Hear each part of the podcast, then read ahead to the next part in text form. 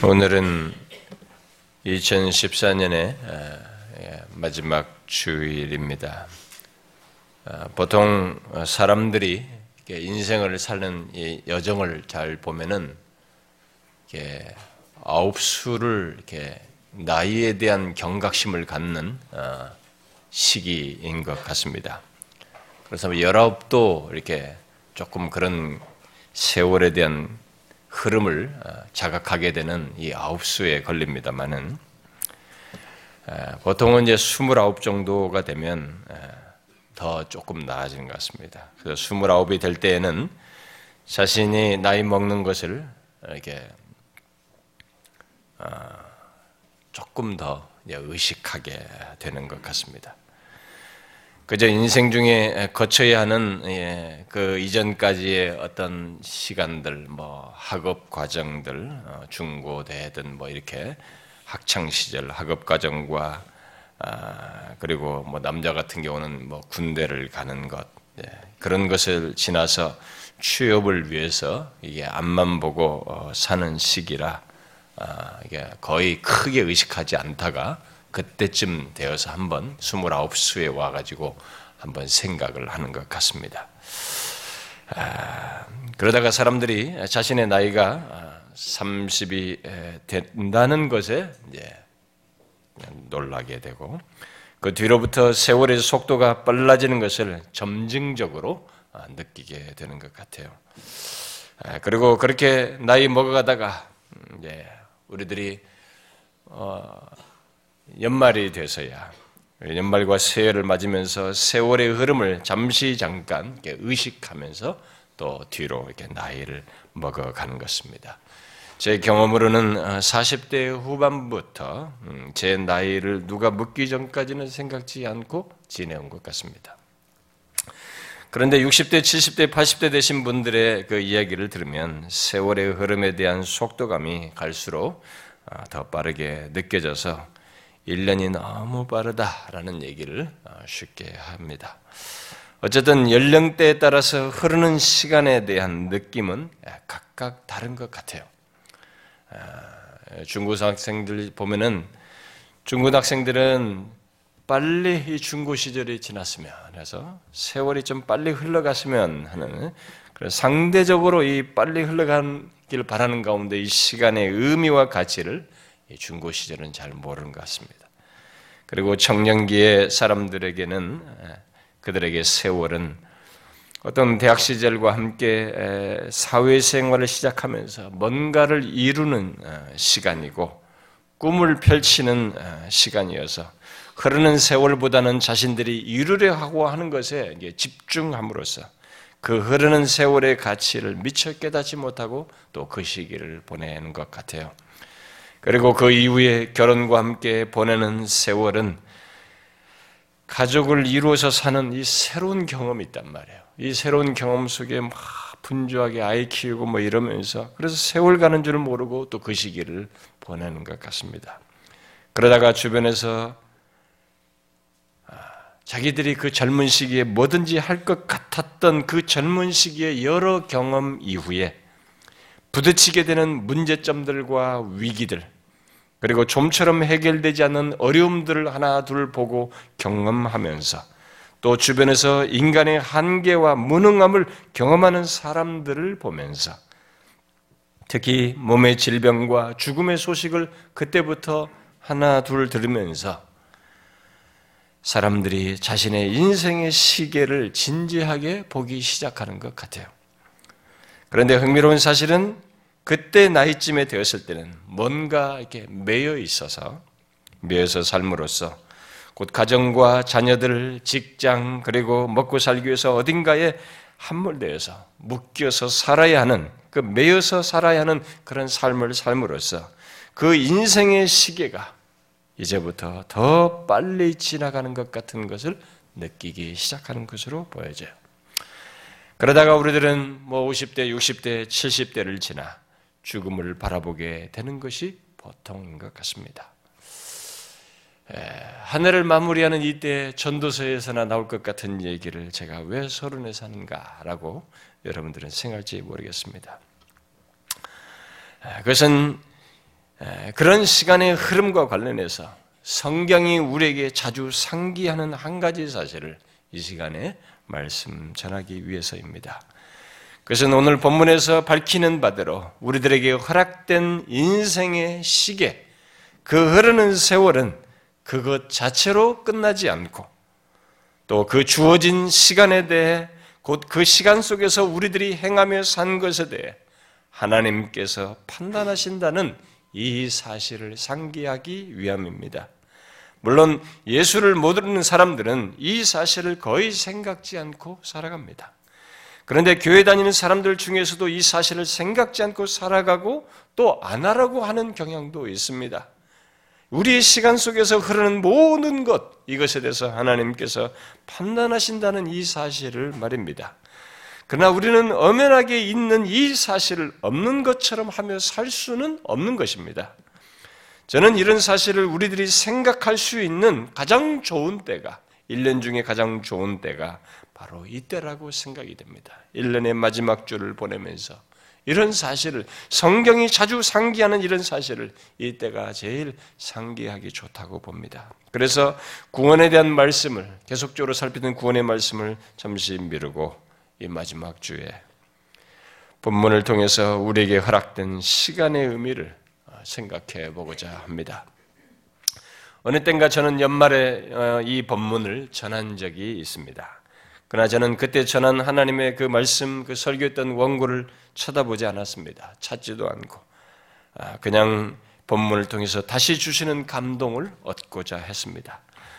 특히 오늘 우리가 보려고 하는 26절과 27절에 기록된 메네 데겔이라는 이 말과 뜻을 다시 묵상하면서 저 자신을 비롯해서 저에게 맡겨진 이 아, 아, 맡겨서 목양토록 한 우리 교회 성도들을 함께 생각해 보았습니다. 제 기억이 허락되는 한에서 각 성도들을 이렇게 아, 떠올려 보았습니다. 그리고 만일 주께서 바벨론 왕 이 벨사살에게 나타나셔서 벽에 글씨를 쓰신 대로 메네 대결이라고 하신 이 말씀을 우리에게 쓰신다. 말씀에 해당하는 것을 행하신다면 우리는 어떨까? 나는 어떻고 우리 교회 성도들은 어떨까를 생각하게 되었습니다. 자, 여러분 이 말씀을 기억하시죠? 오늘 메네메네 대겔 우바르신이라고 하는 이 말을 여러분들이 이전에도 저를 통해서 들어봤고 성경 읽었던 사람들은 여러분들 읽어 보았을 것입니다.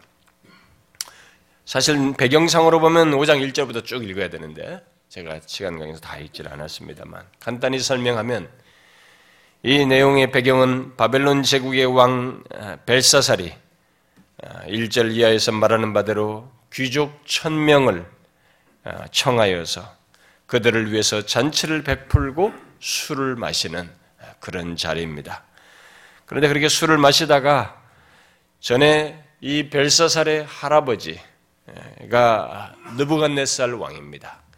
아, 이 바벨론 제국의 역사로 보면은 이 바벨론 제국의 선왕이 느부갓네살의 선왕이 있었고 느부갓네살이 상당히 영향력을 발휘해서 제국을 넓혔는데 이 사람이 40년 이상 넓게 아, 길게 이 통치하면서 바벨론 제국을 이렇게 흥왕시켜 놨는데 그 뒤에 잠깐 아들이 몇 년 하다가 어, 사위에게 첫째 사위에게 죽임 당하죠. 역사적으로 보면 그래서 그 뒤로 느부갓네살 이후로는 아주 역사가 막 서로 살해하면서 복잡해집니다. 이 바벨론 제국이 예, 그렇게 되는데 제 기억으로는 그래요. 그래서 첫 사위에게 죽임 당하고 그리고 이 첫 사위도 얼마 있지 못하다가 둘째 사위에게 죽임을 당하게 되는데 그 둘째 사위가 나보니두스예요. 바로 그 나보니두스의 아들이 이 벨사살입니다. 근데 이 나보니두스는 어, 역사적으로 보면 기록에 보면 벨사살보다 나보니두스가 주로 많이 나옵니다. 그 바벨론 제국의 history 역사에 보면은. 근데 이 나보니두스는 이 종교 자기 어머니가 아, 이 사제 출신이에요. 그러니까 이런 게 종교적인 것에 심취해서 다른 지역에 바벨론의 수도 있지 않고 다른 지역에 가서 주로 어, 생활을 많이 아마 이 사람이 다시 좀 융성하는 십몇 년을 통치하는데 그때 주로 거기 가 있었습니다. 그러니까 그때 이 벨사살에게 이 통치를 거의 이름에서 맡기 자기 아들에게 맡겼던 것이죠. 그래서 혈육상으로 보면은 이제 그 딸들의 사위들이기 때문에 실제 혈육상으로 보면 직계로 보면은 이 느부갓네살의 손자인 이 벨사살이 핏줄을 가지고 있는 것입니다. 그래서 여기서는 마치 그 아버지인 것처럼 이게 느부갓네살을 얘기하는데 바로 선왕. 그 느부갓네살 아, 왕이 이전에 그 이 바벨론 지역을 융성시키는 가운데 이 왕이 예루살렘을 정복하잖아요. 어, 이스라엘을 정복하죠. 예루살렘을 정복하고 그 예루살렘 성을 무너뜨려 버립니다. 그러면서 그 성전에 있는 금, 은, 그릇 등 모든 그릇들을 가져와 가지고 그것을 따로 다 보통 정복하면 그런 귀한 것들을 보관하게 되는데 예, 보관하고 있었습니다. 그런데 그 그릇들을 이 벨사살이 이 무슨 일이 벌어졌는지 충동을 느꼈는지 이 자리에 잔치를 마련해서 아마 그런 생각을 미리 했던 것으로 보입니다. 그래서 거기 있는 거기서 가져온 그 성전에 쓰던 그릇들을 다 가져오라고 시킨 것입니다.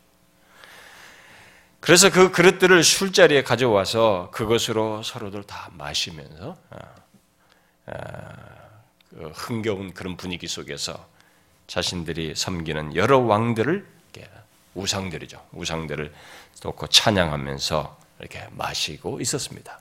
바로 그 배경 속에서 그 잔치가 한참 벌어지고 있는 이 왕궁, 큰 왕궁에 천 명이 참여할 수 있으니까 벌써 이 궁이 굉장히 크잖아요. 그 큰 홀에, 혹 벽에 갑자기 큰 손가락이 하나 나타난 것입니다. 가지고 큰 손가락이 글씨를 쓴 것이 메네메네 데겔 우바르신이라고 이렇게 쓴 것입니다. 여러분 한번 상상을 해 보십시오. 이게 막 흥겹게 술 마시고 있는데 손가락에 크게 나타나는 글씨를 썼다고 한번 생각해 보세요. 모든 사람이 보는 얼마나 섬뜩한 장면이겠습니까? 우리가 성경의 글이니까 그냥 쉽게 읽을지 모르지만 그게 현실로서 벌어졌다 그러면 이건 굉장히 섬뜩한 장면이야. 그 즐거움 속에서 이 모든 사람들이 자신들의 신을 찬양하다가 그 장면을 보게 됩니다. 그때 그 홀에 있는 모든 사람들이 그 글씨를 보고 놀라게 되는데, 자, 이 사건은 실제로 바벨론 제국의 역사 속에서 있었던 사건이에요. 예, 그랬던 사건인 것을 이 선왕 때부터 바벨론 이 사람의 할아버지 때부터 바벨론 왕이었던 느부갓네살 왕 때부터 이 바벨론 온 지방을 다스렸고 그리고 이 이 사건으로 인해서 나라의 셋째 통치자로 세움받은 이 다니엘이 현장에서 그것을 보고 예, 봤던 사실을 이렇게 기록한 것입니다. 그래서 우리가 아, 아, 이 상황이 어떠했는지를 아, 내용 앞에 보면은 앞에 5절과 6절 가 보면 그때 그 자리에 모든 사람이 느꼈던 두려움이 어떠했을 건지를 이 벨사살 왕의 반응을 통해서 추측해 볼 수 있습니다. 거기 보니 왕의 질기던 얼굴빛이 변하고 그 생각이 번민하여 넓적다리 마디가 녹는 듯하고 그의 무릎이 서로 부딪힌지라. 여러분은 넓적다리 마디가 녹는 듯하고 무릎이 서로 부딪히는 경험을 해보았습니까? 여러분 이게 뭔지 아십니까? 아, 저는 이게 아, 아주 드문 경우지만 아, 이것은 극심한 두려움이든 아니면 너무 자기 자신이 감당하기 힘들 정도로 이게 너무 당황스럽고 예, 두려움이 그 두려움이 공포적인 부정적인 두려움이든 아니면 나름 약간의 그 긍정적인 계통의 그, 그 두려움이든 뭐 우리가 경외심 속에서도 그 두려움을 가진 어떤 것이든 그 두려움이 나라고 하는 존재를 이렇게 지탱하기 힘들게 할 정도의 순간을 가질 때 당황하면서 생길 수 있다고 봅니다. 뭐 이런 부정적인 것은 아니지만 저는 한 번 경험해 봤습니다. 저에게 갑작스럽게 전도사 시절 최초 전도사 시절에 우리 담임 목사님이 편도 수술하셨어요. 그래서 우리 부격자들이 많았는데 갑자기 저한테 이번 주 주일날 설교를 하라고 그랬습니다. 낮 예배를 설교하라고 그랬습니다.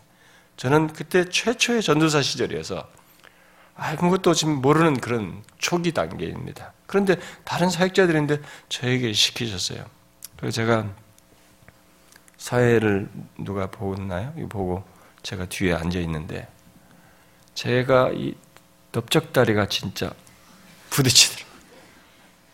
저를 부르기 전까지 앉아서부터 부르기 전까지 그게 십몇 분은 흘렀는지 모르겠어요.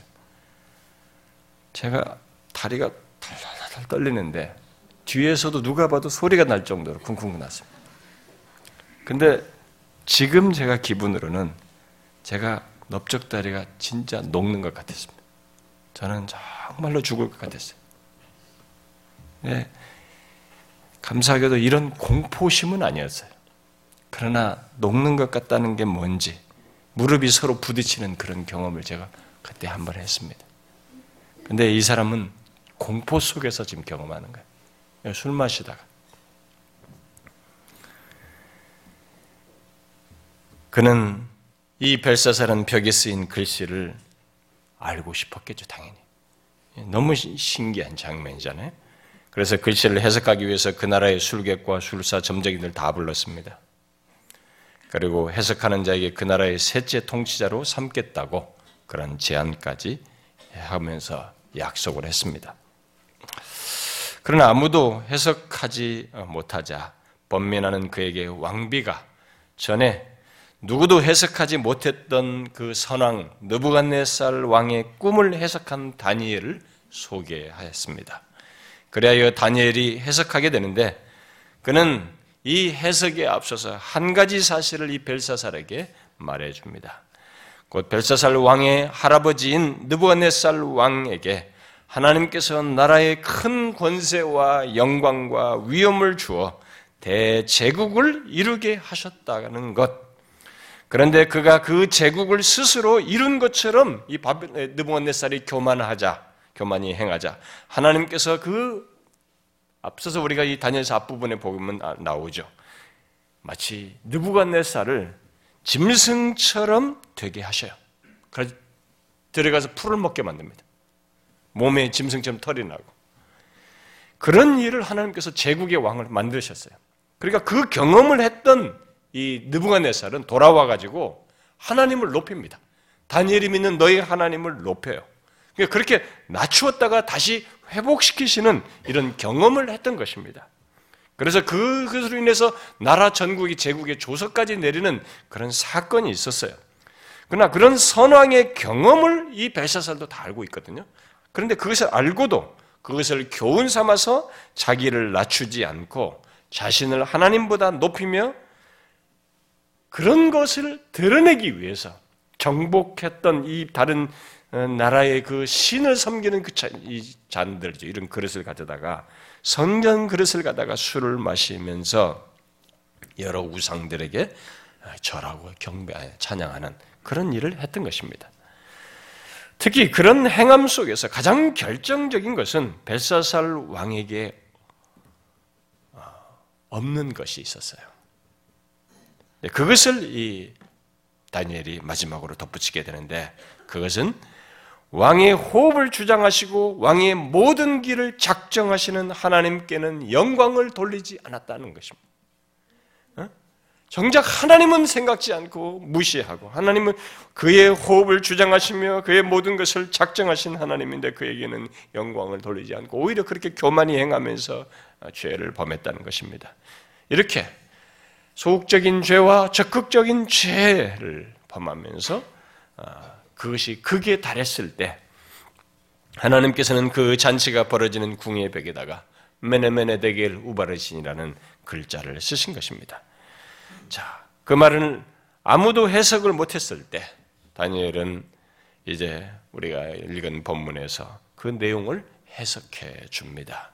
여기 메나라는 말은 세다, 계산하다라는 말입니다. 그래서 세어지다. 그 말에 세다에서 온 말이에요. 그래서 세어지다라는 뜻입니다.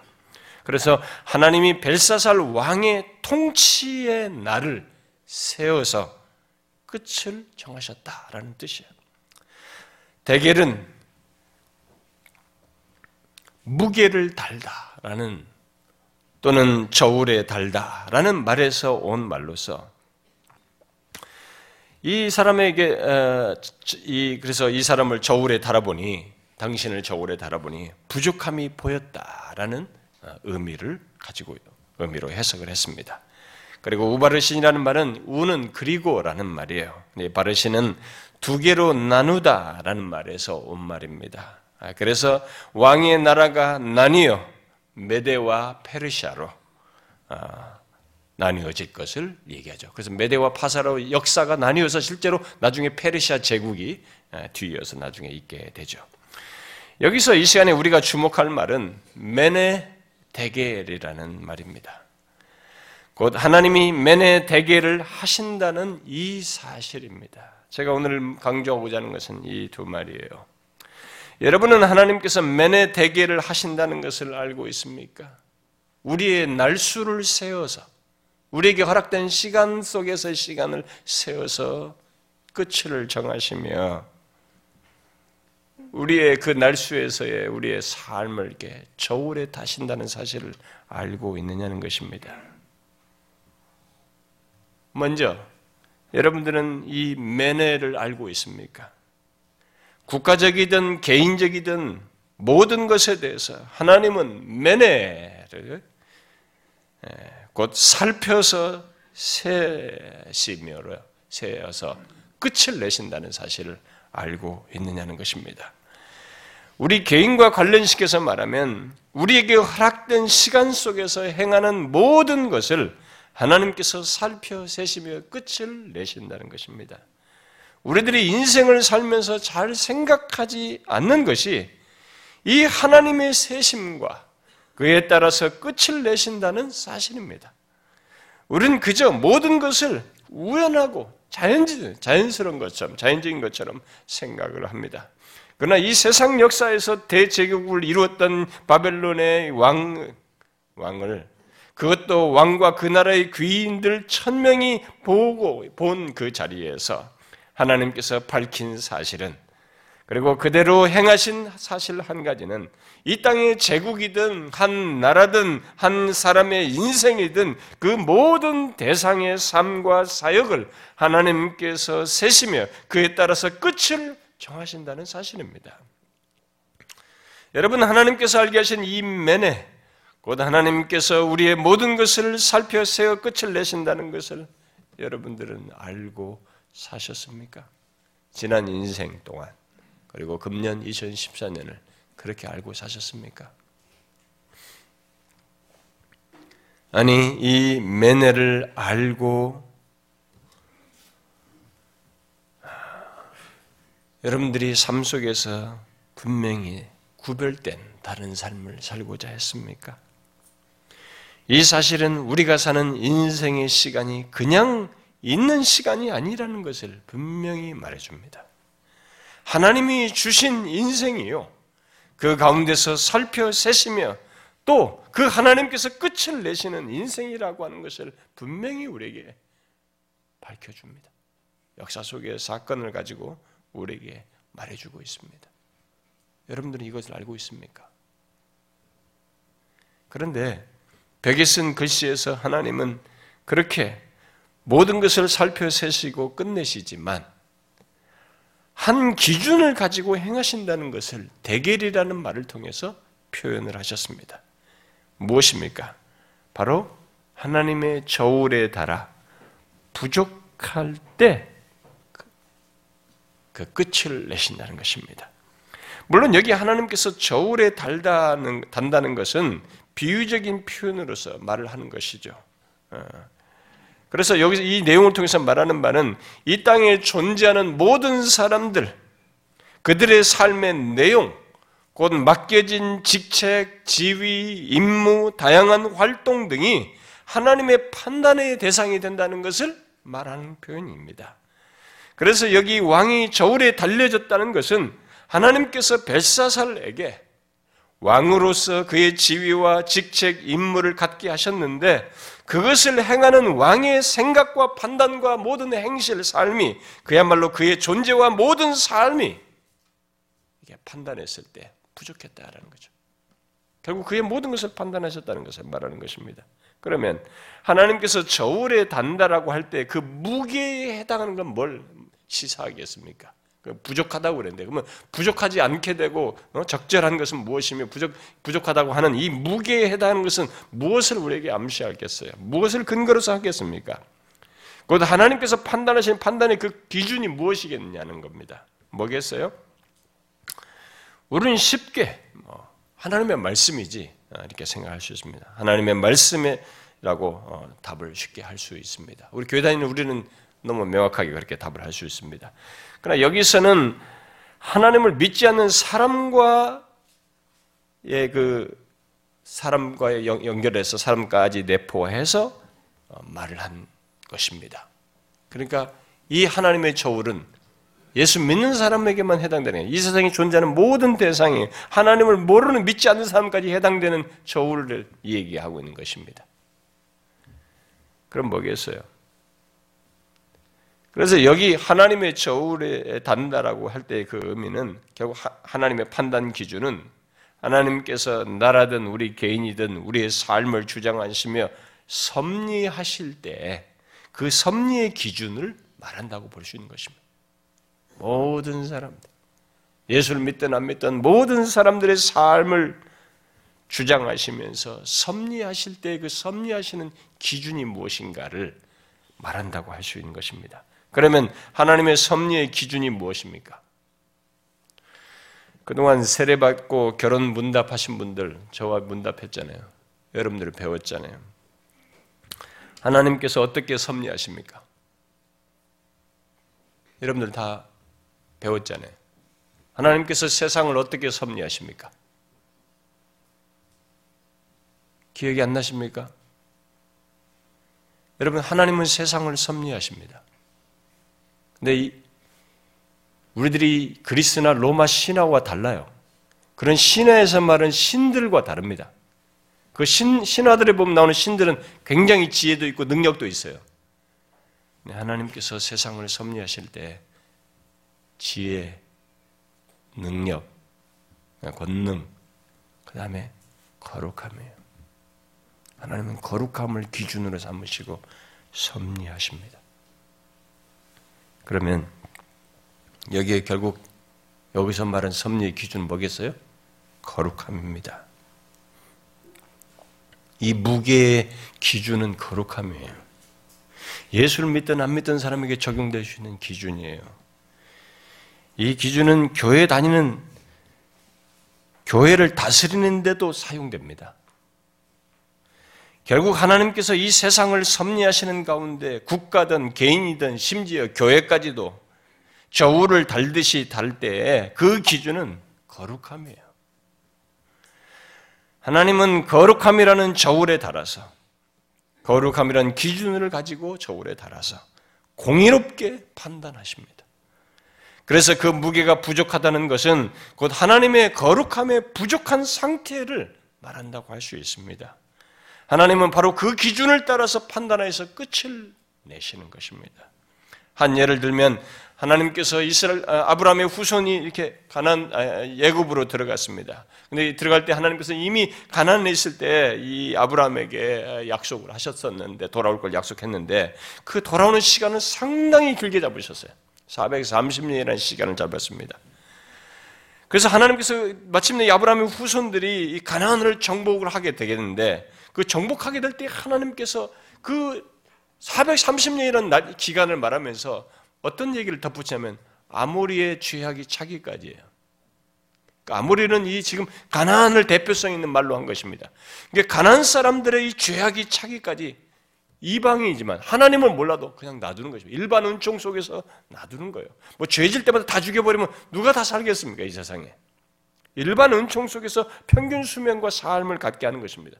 근데 그들이 아직까지 가난 땅이 우상을 섬기지만 이 죄악이 차기까지 시간을 요했던 것입니다.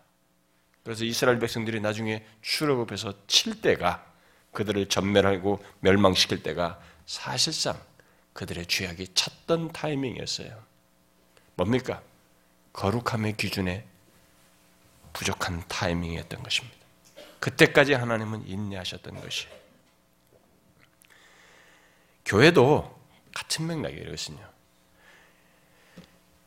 아, 하나님께서 적용하시는 기준이 사실 우리 교회는 더 구체적이죠. 이 거룩함 정도만이 아니라 교회는 예수 믿는 우리는 더 구체적이고 세밀한 내용들이 성경에 게시되어 있지만 그러나 이 거룩함은 똑같이 우리에게도 적용되는 기준이에요. 거기에도 포함되는 내용입니다.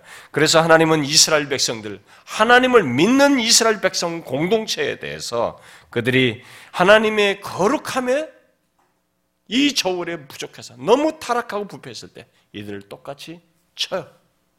바벨론에 잡혀가게 만듭니다. 북이스라엘은 아시리아에게 망하게 하는 것입니다. 끝을 내시는 거죠. 세우셨어요, 하나님 그동안 계속.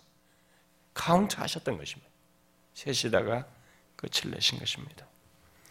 그래서 교회 또한 하나님의 거룩함이라는 기준에서 수가 차면 이게 한계 부족함이 한계 이르러서 부족하다고 할 때에는 하나님께서는 계시록 2장과 3장에 나온 아시아 일곱 교회가 경고를 했다가 나중에 역사 속에서 사라졌듯이 촛대를 옮기는 것입니다. 지금도 마찬가지예요.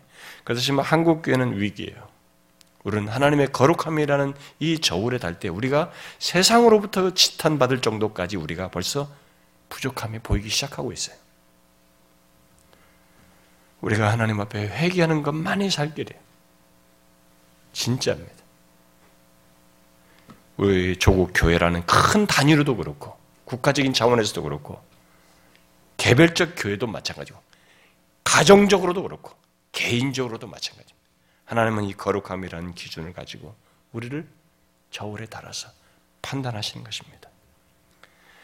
그래서 우리 개인에게 적용하게 될 때는 우리에게 허락된 모든 조건, 주어진 시간 속에서 우리에게 허락된 지위, 직책, 직분, 역량, 각종 은사들과 시간과 물질 이런 모든 것들 이런 모든 것들이 다 내포되어서 삶의 모든 활동들에 다 적용된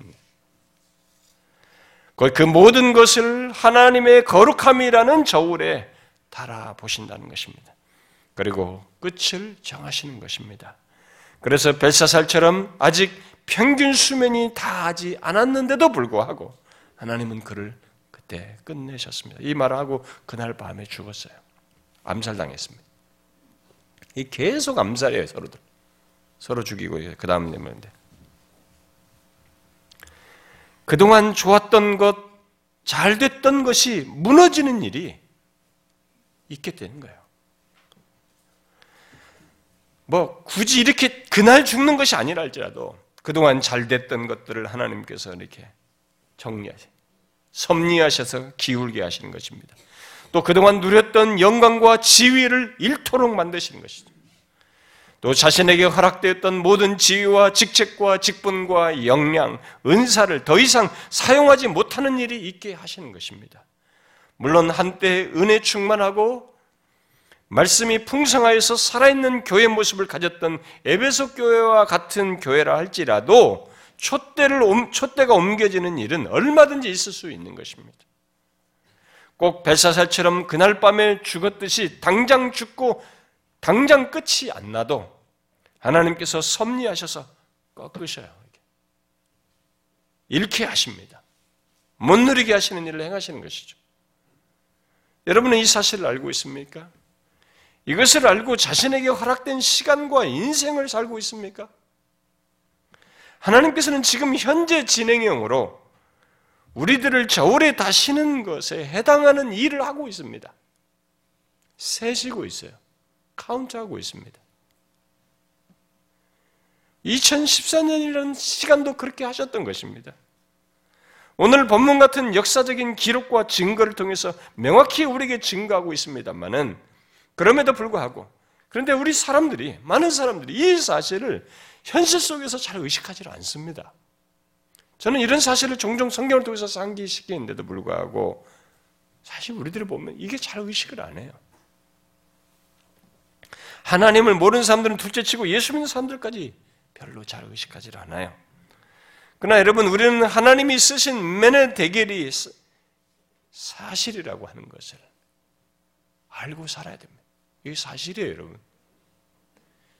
이 말씀을 무시하고 사는 것은 그 스스로 어리석은 길을 가는 것입니다. 이 벨사살 왕의 길을 가는 것이에요. 우리는 벨사살이 본문처럼 하나님의 저울의 부족함이 결정적으로 이렇게 드러나게 된 것을 이 사건에서 결정적으로 드러난 것을 보게 되는데 이 결정적으로 드러나기까지 이 사람이 앞선 시간이 어땠는지를 유추해 볼 수 있습니다. 그가 어떻게 보는지 충분히 상상할 수 있어요. 그것은 그가 무엇을 하며 살았든지 맨의 대계를 모르고 있었거나 의식하지 않고 살았던 것이. 그렇게 되면 죄가 죄인 줄 모르는 것입니다. 여러분, 이 맨의 대계를 의식하지 않으면 우리의 삶은 방자하게 되어 있어요. 그리고 미안하지만 내가 주인이에요. 내가 주인이면 모든 건 내 뜻대로 내 본성대로 하는 것입니다. 그러나 우리는 그가 하나님의 저울의 부족함이 결정적으로 드러난 때를 이 때를 잘 여기서 보셔야 합니다. 언제요? 언제 결정적으로 이 하나님의 저울의 부족함이 드러났습니까? 바로 벨사살 왕이 그동안 하나님을 의식하지 않고 교만히 행해 왔고 다른 신들을 섬겨 왔겠지만 그런 죄악 죄악들을 더욱 크게 대범하게 드러내게 될 때입니다. 그때가 결정적인 때예요. 가난 가난 땅의 이 사람들로 말하면 아무리의 죄악이 찼다고 할 정도로 죄가 죄악이 수위를 넘어서는 정도가 되는 것. 죄를 죄로 여기지 아니하고 죄를 씹고 대범하게 짓는 상태가 되었을 때예요. 보통 그때가 부족함이 결정적으로 드러나는 때이고 한계에 이르고 죄가 수위를 넘어 찼을 때, 아, 차게 됐을 때라고 할 수 있습니다. 하나님은 그때 끝을 내세요. 그때 끝입니다. 그때 섭리에 섭리하시면서 이 거룩함이라는 기준을 가지고 지혜와 능력을 발휘하셔서 삶 속에서 조성하셔서 꺾으십니다. 하나님은 그렇게 거룩함을 기준으로 거룩함의 저울에 나라든 개인이든 달아 판단하심으로써 우리의 끝을 정하십니다. 그러므로 우리는 우리에게 허락된 인생을 그냥 흘러가는 인생이 아니라 맨의 대결이 있는 인생이라는 이 성경의 증거를 유념하고 살아야 합니다. 이것을 기억하고 살아야 합니다. 여러분이 아실지 몰라도 이것을 알고 사는 것과 모르고 사는 것은 완전히 다릅니다. 완전히 달라요. 우리는 시간의 일단락을 짓는 이때 연말에 성경이 증거하는 이런 사실을 상기함으로써 항상 맨의 대계를 의식한 삶을 살아야 합니다. 가능하다면 매년 한 해를 마무리할 때라도 이런 필요를, 이런 사실을 우리에게 상기해서 우리들이 이런 사실을 무지한, 무시한 가운데 삶으로서 더 위험하고 죄악된 삶을 살지 않도록 하는 것이 저는 필요하다고 봐요. 어쨌든 이 맨의 대결이 세상에 대해서는 물론이고 우리의 인생과 심지어 교회를 향해서 하나님께서 행하시는 사실이라는 것을 알게 됐을 때 그러면 우리는 어떻게 해야 되겠어요? 이런 사실을 알게 됐을 때 그러면 우리가 결론적으로 어떻게 해야 하겠습니까? 어떤 삶을 살아야 하겠습니까? 저는 세 가지 정도를 말하고 싶습니다. 하나는 하나님의 거룩함이라는 저울의 부족함으로 나타나는 것이 있다면 하나님의 거룩함이라는 저울에 부족함으로 여겨질 만한 것이 있다면 속히 그것을 제하고 또 경계하면서 사는 것입니다. 여러분, 우리에게 그런 것이 있는가를 한번 보십시오. 지난날로부터 지금 하나님의 거룩함이라는 저울에 부족하다고 할 만한 것, 곧 거룩하지 못한 행실과 삶, 또 그런 가치관과 삶의 방식이 있는지를 한번 보시란 말입니다. 그것은 하나님의 저울에 부족함을 갖게 하는 것들입니다. 부족함의 결정적인 순간은 이런 삶을 이런 행실을 용인하면서 살다가 있게 되는 거예요. 그런 가치관과 삶의 방식을 계속 용인하다가 결정적으로 있게 되는 것입니다. 여러분, 대범한 죄는 갑자기 일어나지 않아요. 뭐 전혀 모르는 아이가 여러분 이제 집에서 그냥 오직 아무것도 모르고 그냥 엄마와 사랑만 받는 애가 칼 들고 가서 누구 죽이지 않습니다. 뭔가 그런 것에 대한 경험 세계, 미움도 알게 되고, 미움을 표현하는 것도 알고, 표현하는 것을 TV나 이런 영상에서 영화나, 아, 미움을 저렇게 죽이는 것을 표현하는구나. 이런 것이 선지식으로 들어가서 나오는 것이에요, 여러분. 그러니까 뭔가 자기에게 용인된 것 속에 진보하여서 극단적이고 결정적인 것이 나오는 것입니다. 우리는 인격체이기 때문에. 한 지식이 입력된 컴퓨터가 아니기 때문에. 그렇게 되는 것이에요. 그래서 우리에게 이 부족함의 이 결정적인 순간에 앞서서 그런 것이 내게 용인되고 있다면 이 부족함에 해당하는 그런 것들을 우리는 속히 제하고 그런 것을 경계해야 합니다. 그래도 구체적으로 뭔가 좀 막연합니다. 뭔가 구체적이 그런 것이 구체적으로 뭐가 있을까요? 라고 할지 모르겠습니다. 한 예를 들어 볼까요? 가장 안 되는 행실을 한번 생각해 보십시오. 여러분들의 삶 속에서 신자로서 살면서 가장 안 되는 행실, 가장 안 되는 삶의 모습을 한번 보십시오. 그게 뭡니까? 한번 보세요. 분노? 무관심? 사랑 없음? 자기 방어? 뭡니까, 여러분? 어떤 것이냐 한번 생각해 보세요. 거룩을 기준으로 해서 자신의 행실과 삶을 한번 보십시오. 떠오르는 것이 있을 거예요. 특별히 하나님 앞에 기도하면서 생각하게 되면 많이 떠오를 것입니다. 개인 생활에서든 공동체 내 활동과 관계 속에서든 있을 것입니다. 공동체에 누군가를 사랑하지 못하는 것은 어떻습니까? 그것을 세월이 지나도 극복 못하는 것은 어떻습니까? 그냥 소극적으로 있는 것 정도가 아니라 사랑하지 않는 것, 심지어 시기하고 질투하고 거북스러워하면서 싫어하는 것은 어떻습니까? 그런 것들은 거룩함의 거룩함이라는 저울에 부족함에 해당하는 것들이에요. 부족함을 지속시키는 것입니다. 모든 죄가 다 그렇지만 벨사살처럼 이 교만을 위시해서 모든 죄는 이렇게 부족함에 해당하는 것입니다.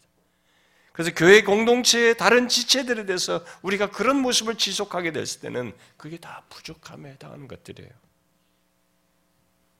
그런 자기 모습을 고치는 것이 쉽지 않을 수 있지만 중요한 것은 하나님의 저울에 부족함을 나타내는 것이라는 사실입니다. 그래서 하나님은 더 이상 우리를 그렇게 부족하면 일단 사용하지 않을 수 있어요. 사용하지 않기 위해서 꺾을 수 있는 것입니다. 사람으로부터 분리되는 거죠. 사람으로부터 신뢰를 상실하게 되는 것입니다. 사람들로 하여금 그를 싫어하게 하는 그런 결과를 얻을 수도 있는 것입니다. 그래서 만일 누군가를 사랑하지 못한다면 여러 이유 중에 분명히 자아가 가장 큰 이유일 것입니다. 자아가 강하게 자리하여 모든 것을 주도할 때는 사랑 문제든 무엇이든지 간에 모든 것에 문제가 되어서 이 거룩함의 저울에 부족함을 갖게 합니다. 그래서 예수 믿는 것과 관련해서 가장 중요한 것 중에 하나가 자기를 부인하는 것이 자아가 중심에 있어서 모든 것을 행할 때는 이 부족함을 낫게 하는 것이죠. 그러므로 우리는 거룩함이라는 저울의 부족함이 드러나지 않기 위해 극복되지 않고 계속되는 죄, 그 가운데서 점점 안 좋아지는 그런 죄를 하나님 앞에 다루어서 제거해야 합니다. 또 회개해야 하는 것이죠. 그 가운데서 우리는 우리의 모든 행실과 삶 속에서 하나님의 거룩함이라는 저울에 부족함이 될 모든 것에 대해서 경계하면서 살아야 합니다. 맨의 대결을 하시는 하나님을 아는 우리는 그리해야 합니다. 그 하나님을 모른다면 벨사살처럼 무시하고 살 수 있습니다. 그러나 우리는 하나님께서 맨의 대결을 하신다는 것을 알기 때문에 부족함이 되는 죄를 제거해야 돼요. 이 사실을 아는 한 우리는 이런 적용이 필요합니다. 오랜 죄가 있다면 한 해가 가기 전에 여러분들 하나님 앞에서 다루어 내어놓으시고 돌이키십시오. 더 노골화되고 대범해지기 전에 그리하십시오. 반드시 그렇습니다. 죄를 묵인하고 죄로 여기지 않는 상태를 오래 지속하면 대범해져요. 그런 죄를 노골적으로 대범하게 드러나게 되어 있습니다. 그때가 결정적인 타임이에요. 부족함이 드러나는 결정적인 타임인 것입니다. 하나님이 그때 꺾으시고 잃게 하시고 아무것도 할 수 없게 하실 수 있어요. 우리는 이 사실을 알아야 합니다. 그 다음 본문의 메네데게를 생각하면서 우리가 해야 할 것은 우리에게 허락된 모든 것, 특히 하나님과 그의 교회를 섬기도록 허락하신 시간과 직분, 직책, 각종 임무, 역량, 은사, 그 밖의 모든 조건을 잘 사용하여서 감당하는 것입니다. 하나님께서 우리를 그의 저울에 다실 때는 벨사살이라는 사람의 존재와 함께 그에게 주신 모든 시간, 왕으로서의 지위와 직책, 임무, 역량들이 다 포함되어 있었던 것처럼 우리의 삶과 함께 우리에게 주신 모든 것들이 우리의 존재와 함께 그 시간과 그 모든 것들이 다 포함되는 것입니다. 하나님은 그 모든 것을 그의 저울에 달고 계십니다. 그러므로 여러분, 여러분에게 허락된 현재의 시간과 함께 사회의 한 구성원으로서의 역량과 임무, 그 무엇보다도 하나님 백성 공동체 를 섬기도록 주신 직분과 직책, 그리고 임무, 이런 것들을 감당하는 데 있어서 부족함이 보이지 않도록 감당하십시오. 여러분 자신에게 하나님과 그의 교회를 섬길 수 있는 자리가 주어졌나요? 여러분들에게 직분과 직책이 주어졌습니까? 또 어떤 임무가 주어지고 또 다양한 역량이 주어졌습니까?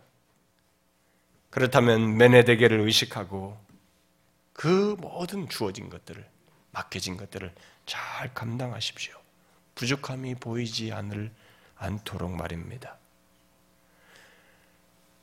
우리가 맡겨진 직분과 직책을 잘 감당하면 오히려 하나님의 저울에 무게를 갖게 하는 것이요. 하나님께서 기뻐하시는 것입니다. 그런 하루하루 한 주한 한 주가 별것 아닌 것이라고 생각하면 안 됩니다. 아니에요. 하나님은 매내 그 시간과 날들을 세고 계십니다. 세어서 주고 있는 것입니다. 그래서 결국 하찮은 날들이 아닌 것이에요. 한 주 한 주의 섬김과 사역을 가볍게 생각하지 말아야 할 이유가 바로 그거예요.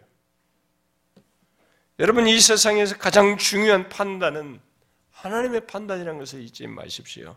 하나님이 무게 있게 무게 있는 것으로 여기는 것이 중요한 것이에요. 그러므로 형식적이고 위선적으로 직분과 직책을 감당하는 것이 아니라 진실로 맨의 대계를 하시는 하나님을 기억하고 기꺼이 기쁨으로 자기에게 주어진 모든 것, 시간을 시간 안에서의 직분, 직책, 임무들을 감당하십시오. 이 메네데겔에 대한 적용으로서 이 사실을 잊지 마셔야 합니다. 2014년뿐만 아니라 2015년 하나님이 우리에게 시간을 주실 때까지 그리해야 하는 것입니다. 그리고 마지막으로 메네데게를 생각하면서 우리가 할 것은 우리에게 있어야 할 것은 메네데겔에 합당한 삶을 살려면 곧 하나님의 거룩함의 저울에 부족함이 없고 오히려 무게가 있는 삶과 사역을 하려면 하나님의 은혜를 힘입어야 하는 것입니다. 바로 그런 하나님의 은혜를 힘입어야 하는 줄을 알고 항상 하나님의 은혜를 구하여 받고자 하는 것이 있어야 합니다. 어떤 사람들은 메네데겔과 하나님의 은혜가 무슨 상관이 있는가라고 할지 모르겠어요. 그러나 여러분, 우리는 스스로 거룩함이라는 저울의 무게를 채울 수 없습니다. 그 무게를 갖, 갖, 갖는 삶을 살 수가 없어요. 그것은 하나님의 은혜를 힘입어야만이 가능한 것입니다. 그래서 신약 성경은 거룩함을 이루는 것과 관련해서 그리스도의 구속의 근거에서 성령의 도우심, 바로 은혜의 사역을 말하고 있는 것입니다. 하나님의 은혜를 힘입지 않으면 우리의 삶은 거룩보다 내 본성을 더 드러내게 되어 있습니다. 주어진 시간을 거룩보다 본성을 따라 사는데 더 쓰고 싶어 하는 것이 우리예요. 주어진 직분과 직책도 잘 제대로 감당하기보다 형식적으로 감당하게 되는 것입니다. 은혜 없으면. 진실로 메네데겔에 합당한 삶을 살려면 곧 하나님의 저울에 부족함이 없이 무게를 갖는 삶을 살려면 하나님의 은혜를 힘입어야 합니다. 우리는 이 고백을 절절하게 해야 됩니다. 사실이에요. 저는 그것을 제 자신의 신앙 여정에서뿐만 아니라 목회 사역을 목회 사역을 하면서 보아왔습니다. 하나님의 은혜를 항상 힘입은 자는 그의 삶의 방향이 거룩해요. 직분과 직책을 감당하는데 기쁨으로 해요. 생기가 있어요. 능동적이에요. 그리고 그런 과정 속에 시험과 시련이 있는데도 그것을 너무 긍정적으로 생각해요. 기꺼이 합니다. 그리고 항상 교회적이에요. 그리스도의 몸의 공동체를 생각하고 그리스도의 몸을 세우는 쪽으로 향하게 됩니다. 하나님의 영광을 드러내고자 해요. 이렇게 하나님의 은혜를 항상 힘는 자는 이게 선명하게 있어요. 부인할 수 없는 사실로 있습니다. 그건 제가 지금까지 계속 보아온 사실이에요.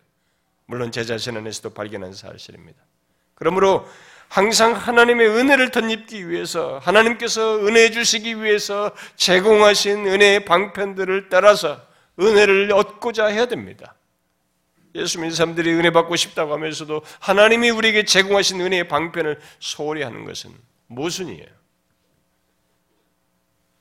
말씀, 성례, 기도가 은혜의 방편이잖아요. 이 세 가지를 통해서 은혜를 힘입어야 됩니다. 맨의 대계를 행하시는 하나님 앞에서 우리가 무게 있는 부족함이 없이 무게 있는 삶을 살기 위해서는 그런 모든 것을 잘 감당하기 위해서는 이렇게 주신 은혜의 방편에 충실하여서 진실로 은혜를 힘입어서 모든 일을 하고자 해야 합니다. 그래서 먼저 예배 속에서 하나님의 말씀을 통해서 은혜를 받으셔야 합니다. 여러분들에게 혹시라도 예배 속에서 하나님의 은혜를 받지 못하는 일이 있거든. 여러분들이 그것을 가볍게 여기시면 안 됩니다.